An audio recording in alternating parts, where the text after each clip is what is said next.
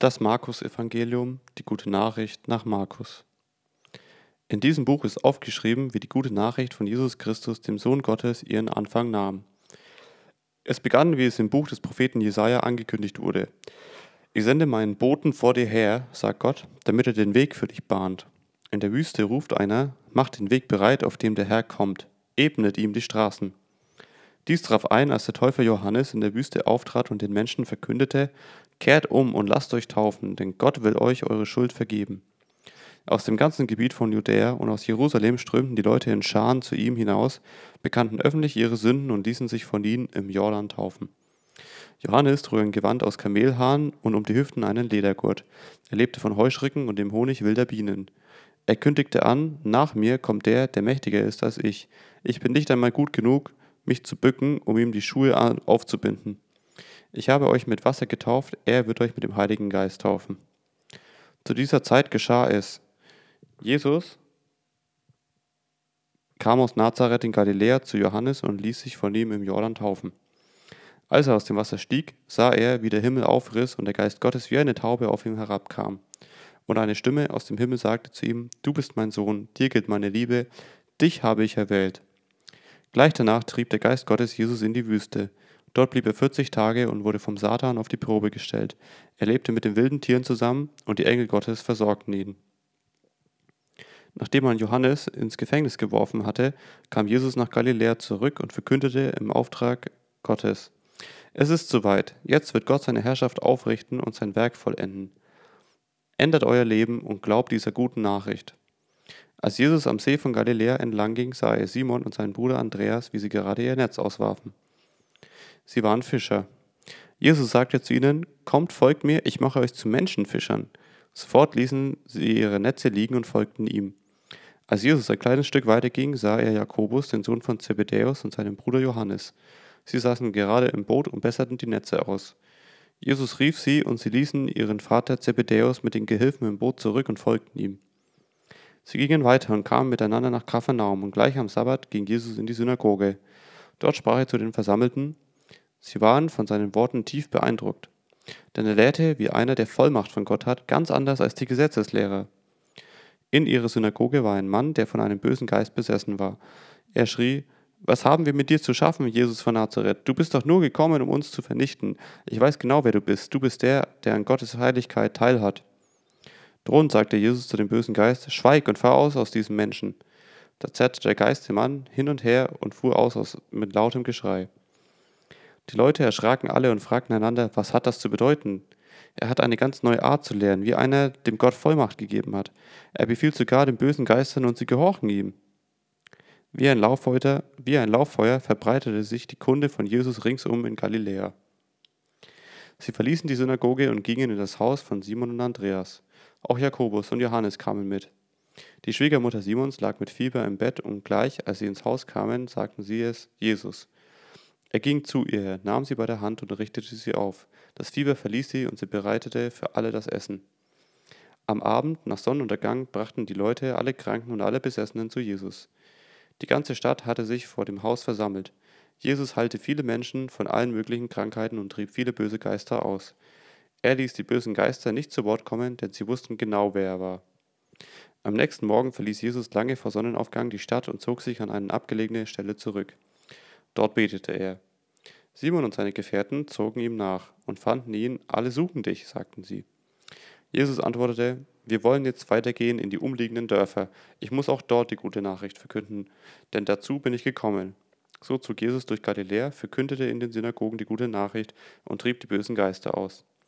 Einmal kam ein Aussätziger zu Jesus, warf sich vor ihm auf die Knie und bat ihn um Hilfe. Wenn du willst, sagte er, kannst du mich gesund machen. Jesus hatte Mitleid mit ihm, streckte die Hand aus und berührte ihn. Ich will, sagte er, sei gesund. Im selben Augenblick verschwand der Aussatz und der Mann war geheilt. Sofort schickte Jesus ihn weg und befahl ihm streng, sag ja niemand ein Wort davon, sondern geh zum Priester, lass dir deine Heilung bestätigen und bring die Opfer, die Mose vor Wiederherstellung der Reinheit vorgeschrieben hat. Die Verantwortlichen sollen wissen, dass ich das Gesetz ernst nehme. Aber der Mann ging weg und fing überall an, von Jesus und seiner Botschaft zu erzählen und davon, wie er geheilt worden war. Jesus konnte sich bald in keiner Ortschaft mehr sehen lassen. Er hielt sich draußen in unbewohnten Gegenden auf, doch die Leute kamen von überall her zu ihm. Einige Tage später kam Jesus nach Kapharnaum zurück und bald wusste jeder, dass er wieder zu Hause war. Die Menschen strömten so zahlreich zusammen, dass kein Platz mehr blieb, nicht einmal draußen vor der Tür. Jesus verkündete ihnen die Botschaft Gottes. Da brachten vier Männer einen Gelähmten herbei, aber sie kamen wegen der Menschenmenge nicht bis zu Jesus durch. Darum stiegen sie auf das flache Dach, gruben die Lehmdecke auf und befestigten, beseitigten das Holzgeflecht genau über der Stelle, wo Jesus war. Dann ließen sie den Gelähmten auf seiner Matte durch das Loch hinunter. Als Jesus sah, wie groß ihr Vertrauen war, sagte er zu dem Gelähmten, Mein Kind, deine Schuld ist vergeben.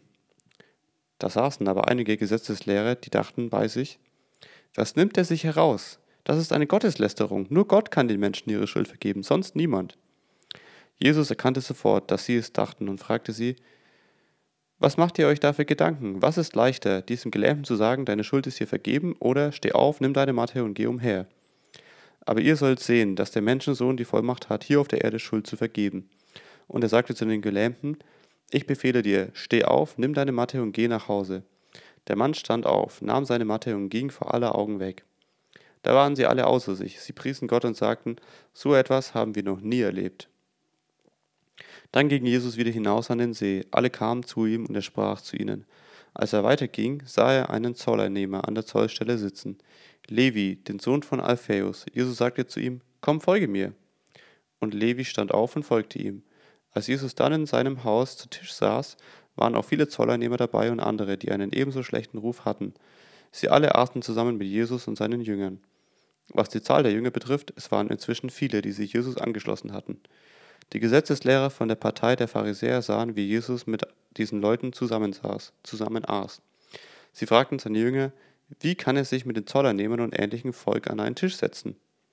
Jesus hörte es und antwortete ihnen, nicht die Gesunden brauchen den Arzt, sondern die Kranken. Ich bin nicht gekommen, solche Menschen mit Gottes, in Gottes neue Welt einzuladen, bei denen alles in Ordnung ist, sondern solche, die Gott den Rücken gekehrt haben. Es war an einem Tag, an dem die Jünger des, Täufers Johannes und die Pharisäer fasteten. Da kamen Leute zu Jesus und fragten ihm, wie kommt es, dass die Jünger des Täufers und die Jünger des, der Pharisäer regelmäßig fasten, aber deine Jünger fasten nicht? Jesus antwortete, können die Hochzeitsgäste fasten, während der Bräutigam unter ihnen ist? Unmöglich können sie das, solange er bei ihnen ist. Die Zeit kommt früh genug, dass der Bräutigam ihnen entrissen wird. Dann werden sie fasten, immer an jenem Tag. Niemand flickt ein altes Kleid mit einem neuen Stück Stoff, sonst reißt das neue Stück wieder aus und macht das Loch nur noch größer. Auch füllt niemand neuen Wein, der noch gärt, in alte Schläuche, sonst sprengt der Wein die Schläuche, der Wein ist hin und die Schläuche auch. Nein, neuer Wein gehört in neue Schläuche. An einem Sabbat ging Jesus durch die Felder. Seine Jünger fingen unterwegs an, Ähren abzureißen und die Körner zu essen. Die Pharisäer sagten zu Jesus, da sieh dir an, was sie tun. Das ist nach dem Gesetz am Sabbat verboten. Jesus antwortete ihnen, Habt ihr nie gelesen, was David tat, als er und seine Männer hungrig waren und etwas zu essen brauchten? Er ging in das Haus Gottes und aß von den geweihten Broten, damals als Abjatar oberster Priester war. Nach dem Gesetz dürfen doch nur die Priester dieses Brot essen. Und trotzdem aß David davon und gab es auch seinen Begleitern. Jesus fügte hinzu, Gott hat den Sabbat für den Menschen geschaffen, nicht den Mensch für den Sabbat. Also ist der Menschensohn Herr über den Sabbat. Er hat zu bestimmen, was an diesem Tag getan werden darf.